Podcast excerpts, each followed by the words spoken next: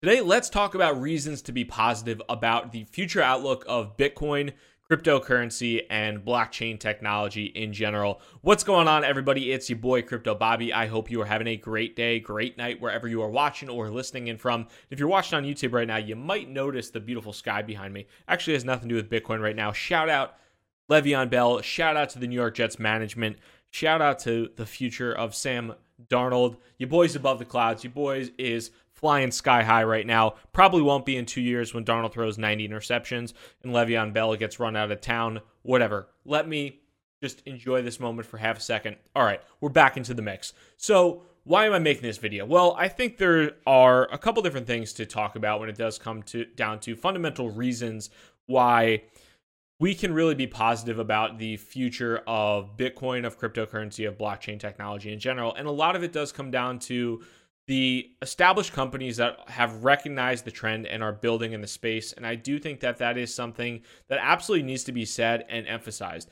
And while the reasons and the companies that I'm going to talk about in this video, in this podcast, aren't necessarily going to positively impact the price, at least in the short term, I think that it is still very much hope, per se. Maybe maybe a little bit of hopium, but very much hope for why you might be spending time paying attention to this industry in the long run when you have companies that have this level of expertise, that have this level of resources, pouring resources, pouring dollars into this industry. And like I said, I don't necessarily think that this is going to immediately impact the price of Bitcoin and of a number of other cryptocurrencies since they are all highly related to the price of Bitcoin, just generally speaking.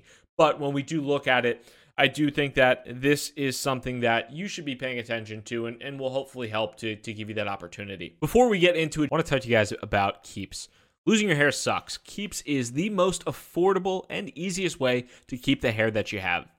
These FDA approved products used to cost so much, but now, thanks to Keeps, they're finally inexpensive and easy to get. And in the midst of a crypto bear market, Every dollar counts. For five minutes and now just $1 a day, you'll never have to worry about hair loss again. Getting started with Keeps is so easy. Sign up takes less than five minutes. Just answer a few questions and snap some photos of your hair, and a licensed physician will review your information online and recommend the right treatment for you. Then it's shipped right to your door every three months. Keeps offers generic versions of the only two FDA approved hair loss products out there. Some of you probably tried them before, but you've never actually gotten them for this price. Keeps is only 10 to $35 a month plus now you can get your first month for free. One hell of a deal for getting to keep your hair. To receive your first month of treatment for free go to keeps.com slash bobby. That is k-e-e-p-s dot com slash b-o-b-b-y that's a free month of treatment at keeps.com slash bobby. Keeps hair today hair tomorrow. Let's get into crypto. So one of the biggest reasons in general I am really positive about the outlook of cryptocurrency, of Bitcoin, of blockchain, is the continued infrastructure development that will help to enable Bitcoin and then to a lesser extent some of the other cryptocurrencies out there to be a legitimate asset class for investment. If Bitcoin is to become a true store of value, uh, there is a whole new class of opportunities to uh, gain exposure to Bitcoin. And companies like Fidelity are enabling that. And I've talked about Fidelity on the podcast, on, on the YouTube channel, a number of times before. But if you are not in the US or if you've never had exposure to Fidelity before, they are a investment company that has over $2 trillion uh, in assets under management right now over $2 trillion in assets under management. To put that into context, that's essentially 20 times the entire cryptocurrency marketplace that Fidelity has under management. The CEO has also come out and said previously that Fidelity has created a project in the past for mining both Bitcoin and Ethereum. They started that for educational purposes, but they actually now turn a small, tidy profit. When they set up that Bitcoin and mining operation, then miraculously they started making a little bit of money, but they initially set it up for educational purposes. And Fidelity has even created a subset business, Fidelity Digital Assets. And as of last week, they came out last week and said they now have their first customers for their digital asset business that are live. And one of the big things that Fidelity is doing with that digital assets business, as you can see on the CNBC article here. Fidelity's new cryptocurrency company is up and running despite a bear market for digital coins. Uh, they announced this back in October. They quiet, quietly went live in Q1 of 2019. Uh, and one of the big things that they are doing is providing custody for uh, crypto assets. And one of the reasons that this is fundamentally a big deal is traditionally speaking, a lot of the companies that have provided custody or stored crypto for larger clients uh, have been typically crypto native companies. So companies like Coinbase, companies like BitGo, uh, Kingdom Trust, these companies are organizations that will store cryptocurrency for larger institutional investors and charge them a small percentage to maintain the security uh, and uh, to maintain their assets, keep them on the books for their for their customers.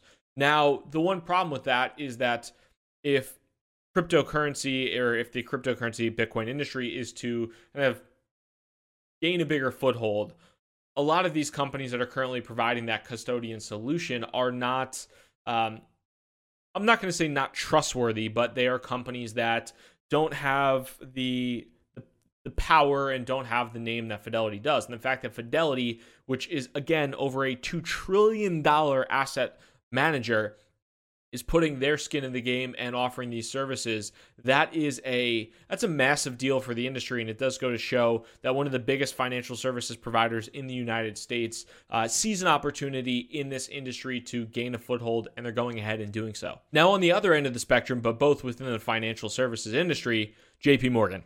We have our best friend out there jamie dimon who has publicly called out Bitcoin multiple times and said if you put a dollar into Bitcoin, you are basically going to lose your money. It's not a matter of if, it's a matter of when, uh, and has on multiple, multiple times been highly critical of the Bitcoin and cryptocurrency world. Yet at the same time, JP Morgan has been developing technology on a private blockchain uh, based on Ethereum Quorum. And they have gone through the process of that development to create what they are now calling JP Morgan Coin. Now, whether or not JP Morgan coin eventually has any type of impact on public blockchains, be it Ethereum or others, that still remains to be seen. The fact that JP Morgan considers cryptocurrency internally, considers cryptocurrency a big enough deal to hire a team for numerous years to build on this technology to build on this private Ethereum fork Quorum, and then to create JP Morgan coin, and then to roll that out to their customers to potentially see their own internal cost efficiencies. I do think that that does go to show, again, the longevity of the industry. While publicly, Jamie Dimon has come out and multiple times, you know, attacked cryptocurrency, attacked Bitcoin.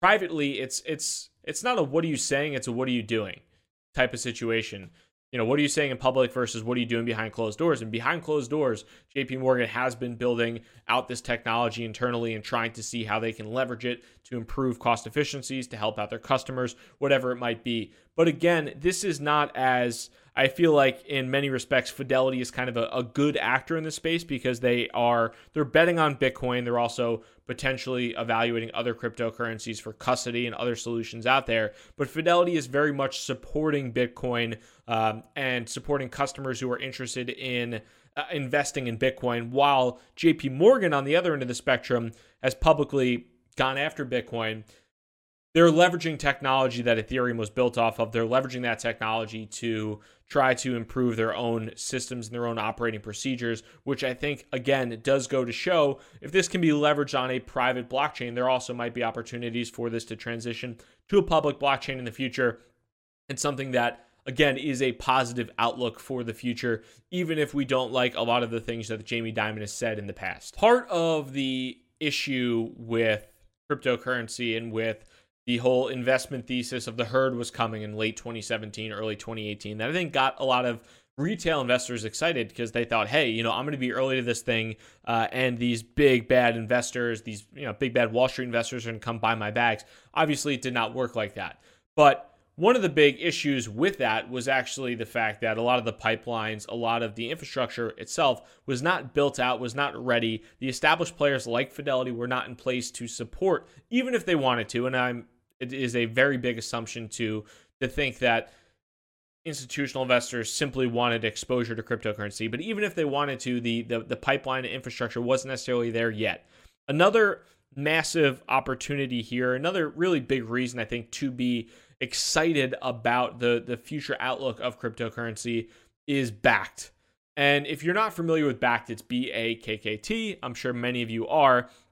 But Bakkt is owned by the parent company of the New York Stock Exchange. Many of you have obviously heard about the New York Stock Exchange. But Bakkt is owned by the parent company of the New York Stock Exchange, uh, which is the Intercontinental Exchange, otherwise known as ICE.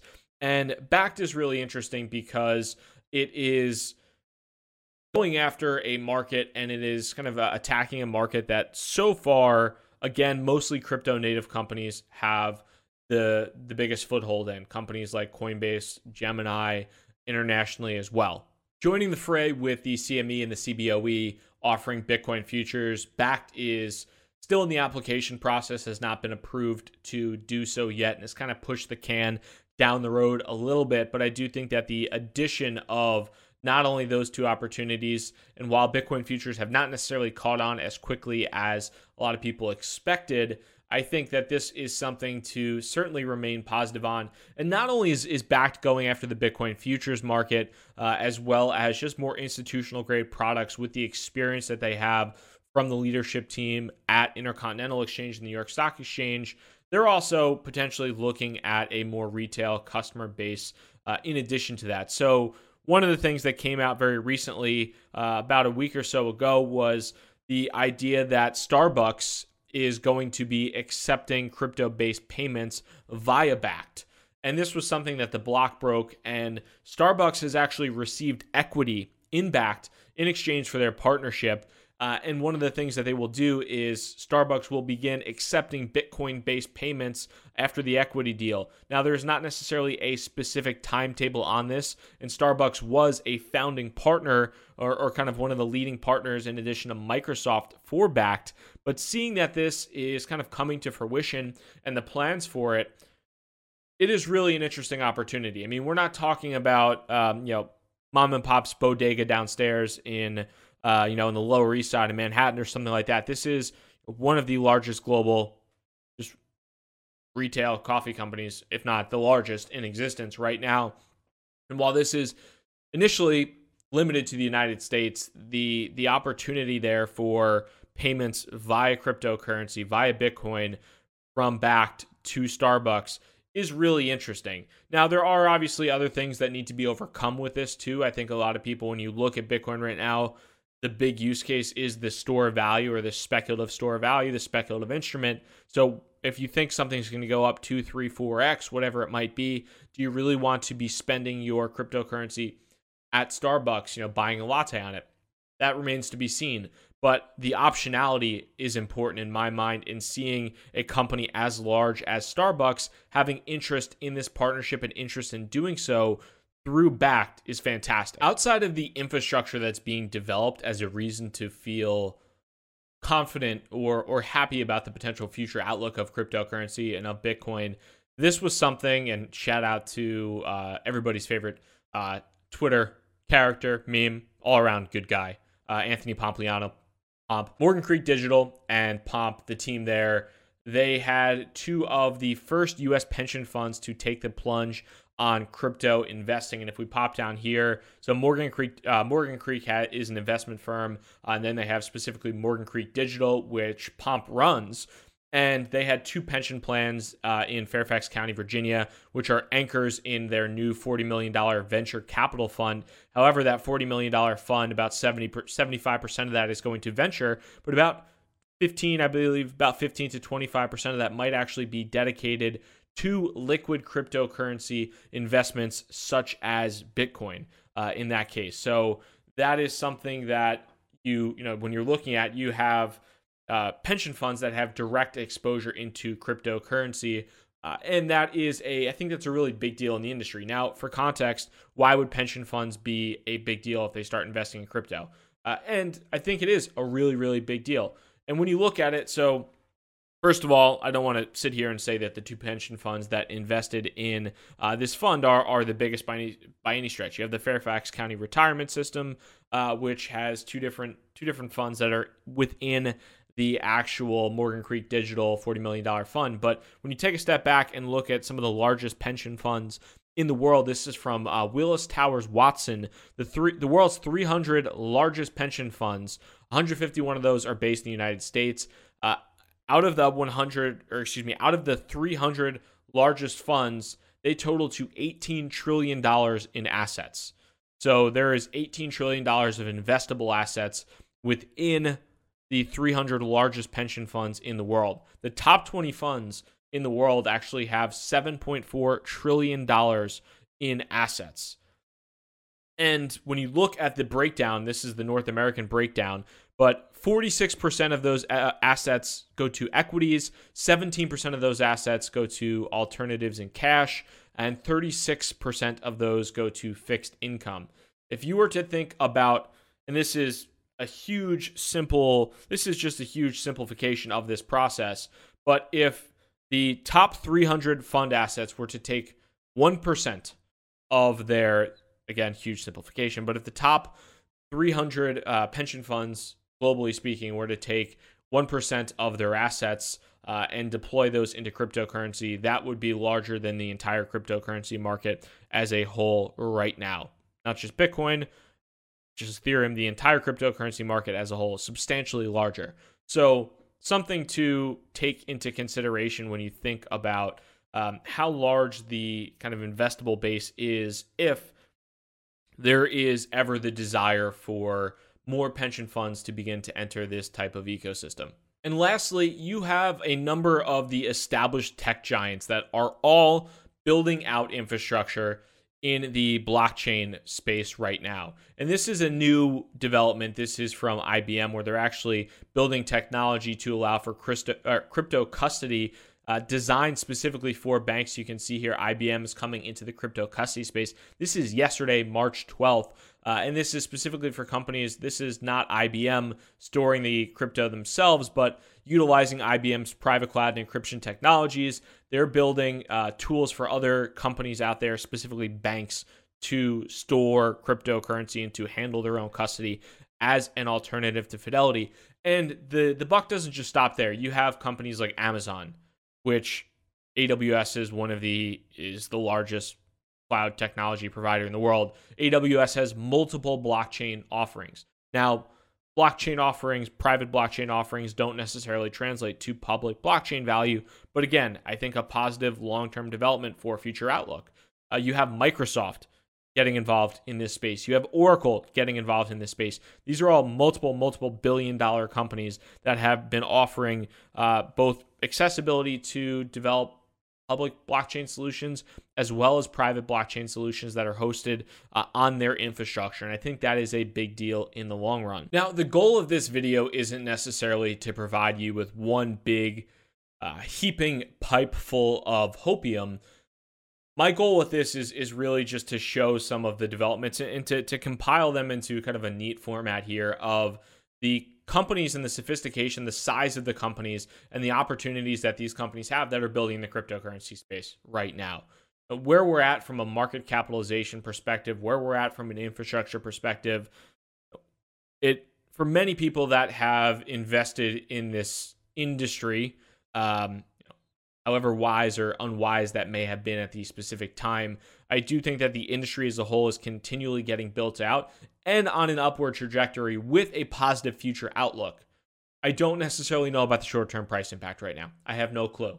But when we're looking at the long term potential uh, and the level and sophistication of the companies, the resources that they have available to them that are building technology in this space, gives me a lot of of hope and and positive outlook here. So that's something that I'm excited about. Would love to hear your thoughts about this in the comments. I'm sure there's going to be, you know, a lot of people in the YouTube comments and on Twitter reaching out just saying like, "Hey, you know, this this industry is dead. Why are you even talking about the stuff anymore?" That's fine.